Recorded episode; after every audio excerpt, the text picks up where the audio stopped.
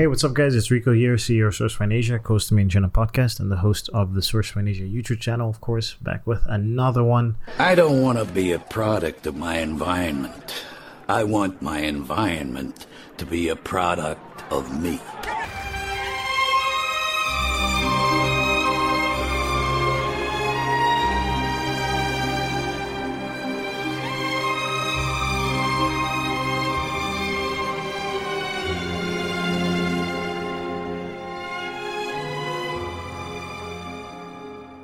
Let's start with the basics. WeChat is basically a chat application. That's how it started off. It was, it's kind of like WhatsApp mixed with probably Messenger and FaceTime. It's, it's, it's so many different things in one. But of course, it started off as just a simple chat application. And the unique thing about WeChat at the beginning was it was all voice over IP. And it was not like, you people weren't making calls. It was literally just like leaving voice messages. And then I think they implemented sort of the chat uh, the actual text application later on. And then since then, I mean, it's it's grown into obviously it's the most widely used chat application in, in, in, mainland China. So many different things that you can do on WeChat, like you can do conference calls, which is something that you can't do on WhatsApp, obviously. There's something called a WeChat wallet, which is basically Apple Pay four or five years before Apple Pay even existed. So you can transfer money, like you connect your bank card to your WeChat account or your credit card to your WeChat account, and then you can withdraw money from your bank account and have it in your WeChat wallet, or vice versa. If somebody sends you money on WeChat, uh, you can then transfer it into your into your bank account. So I mean, I do a lot of like micropayments via WeChat. Like I pay my well, rent isn't a micropayment per se, but I pay my rent through WeChat. When I had part-time employees and, and sort of like interns and stuff like that before we had a Chinese business account. I used to pay wages on WeChat. Obviously, now it's different because I'm paying them through our local Chinese business account. You know, there's always small things. We have a shipment that comes in, or we're sending out a shipment, and it's a couple couple dollars. Like, it's WeChat paying for my lunch. It's WeChat paying for DiDis, which is Chinese Uber. It's WeChat. So there's just all of that, and then on top of that, you can share documents and things like that. This is all stuff that is now more common in, let's say, WhatsApp and stuff like being able to share a PDF or whatever. But like this stuff has been happening on WeChat for years, right? Like you can share a PDF, you can share a, a Word document, you can share an Excel file, you can send a link to something and it's going to open up. WeChat has like a, its own browser. You can buy plane tickets on WeChat. There's like all these other ancillary apps, like for example, Didi, as I mentioned. There's a WeChat plugin. So like if you go into WeChat and you go to like WeChat, your WeChat account, there's all these like I could just pull it up right now actually. Open up. So this is our office phone, and we we keep a WeChat account on this for business purposes. But if I go to me over here and then you go to your wallet. You can pay your cell phone bill. There's mass payments. Like if you go to a restaurant, you want to split the bill. You can order a plane, uh, train ticket, plane ticket, get it, buy movie tickets. You're gonna go to the cinema. You can go shopping here, and then on top of that, WeChat also has all these business official accounts. So these are accounts that are like if I think any sort of any sort of large company in China, especially if they're a delivery based service, like if they're selling stuff e commerce wise, they're going to have an official WeChat account. So a good example would be Meituan, which is the main food delivery service in China. They have like their own official account there.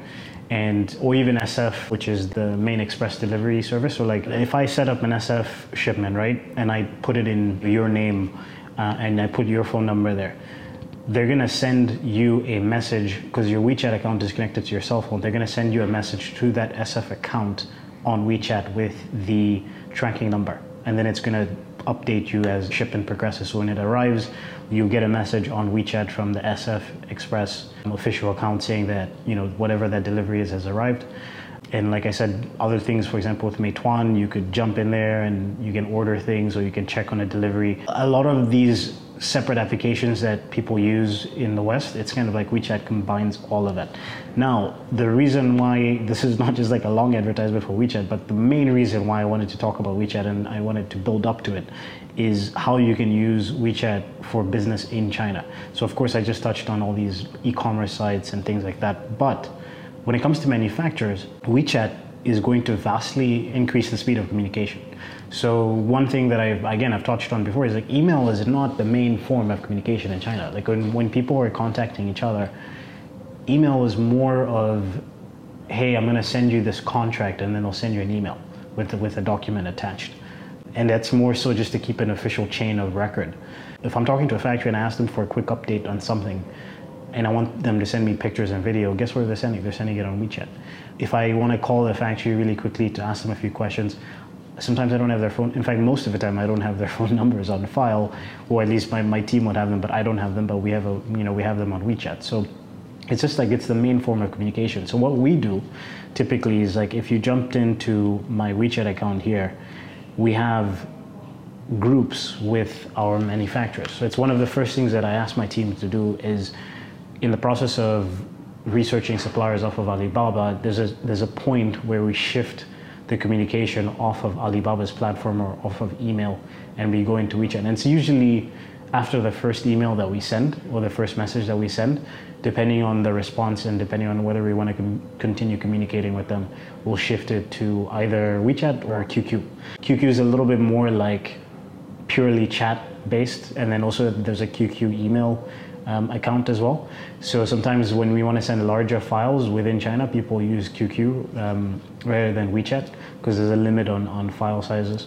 But everybody has WeChat. So what I do is like when we get to a stage when we're a little bit more serious about the factories, I'll ask my team to create a WeChat group with me and the team. And this is like when we're communicating about specific design requirements, when we decide to work with a factory and then we start mass production, it's just easier. Like if you're gonna send an email to a Chinese manufacturer, the only time they're checking their emails is literally when they're in the office. A lot of them won't have whatever email application they're using, they won't even have it on their phone or they don't check it outside of office hours. When you send an email, even when you're in China and I'm sending it in the same time zone, sometimes people won't check their email for six hours out of the day or they only check it once or twice a day. It's taking a long time to get a response. Whereas what we can do is we can send that email. Let's say you have um, some design files you want the factory to check out uh, you might send those design files by email and then send them a message on WeChat telling them, prompting them to check their email. I'm not saying that you should completely replace your communication with WeChat, but sometimes you can use WeChat, you can leverage having them on WeChat to get them to check something else. Because again, it's not necessarily that they're ignoring their emails, it's just not it's not the main form of communication for business in China. So people don't necessarily check their emails that frequently. Sometimes they don't even check those those applications or they don't get notifications from there. So what we do usually is we'll create a group chat with the factory and then any quick quick updates that we want to receive uh, during mass production or prior to mass production. That's how we communicate. We'll have the little WeChat group, and it also helps me from management perspective because it's one aspect to jump into your email and read, let's say, you know, five, six different emails on an email chain. It's another aspect to jump into a WeChat and catch up on, you know, 20 quick messages back and forth, and then I can get clarification on anything. And then I can also interject and add my points here and there. And something that we do as well is we don't just make WeChat groups with our factories, we make WeChat groups with our clients. And that also helps with us because Sometimes there's small things that we want to get clarification on. You might have sent an email and there's maybe a sentence that we didn't quite understand or something, and we want to get we want to make sure that we're on the same page. So then we contact the client on WeChat and ask them for clarification on that. And then uh, other things that we also do is like we'll have a WeChat group with our client and the factory in one group, and then we're all you know the information is all there. So that helps because a lot of times the person who knows, and I've told this I've said this before on, on, on the YouTube channel, is the person who's supposed to know the most about their product in terms of a design and, and you know quality perspective is the client. So it's important, especially when you're doing an original design, that you are involved in the, at least the communication process in terms uh, like communicating design requirements. Obviously, things can be you know taken into English and then translated into Chinese and passed on to the manufacturer. But I still think it's important to have some sort of involvement, whether you're working with a with an agent or you're not working with an agent. Don't just kind of like leave everything to them to decide.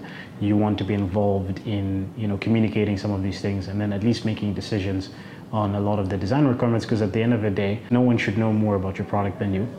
And the, and the second thing is no one is going to care about the design aesthetics of your product as much as you do. You spent probably six months to a year thinking about these things and coming up with a product. And factory that you're working with and the agent that you're working with are new to this, so it's going to take them some time to kind of fully understand what your requirements are.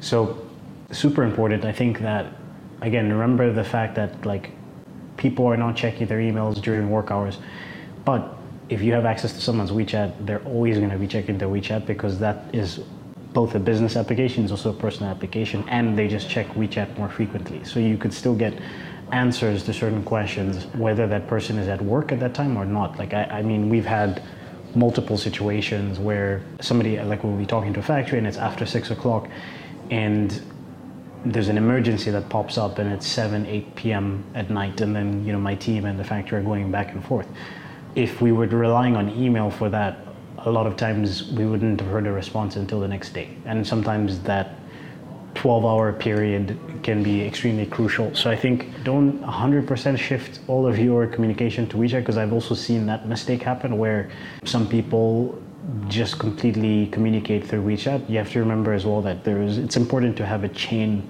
of records. It's because WeChat is a chat application. You might have hundreds of messages going back and forth within a couple days in the future, if you want to reference something again, it might be difficult to, to do that.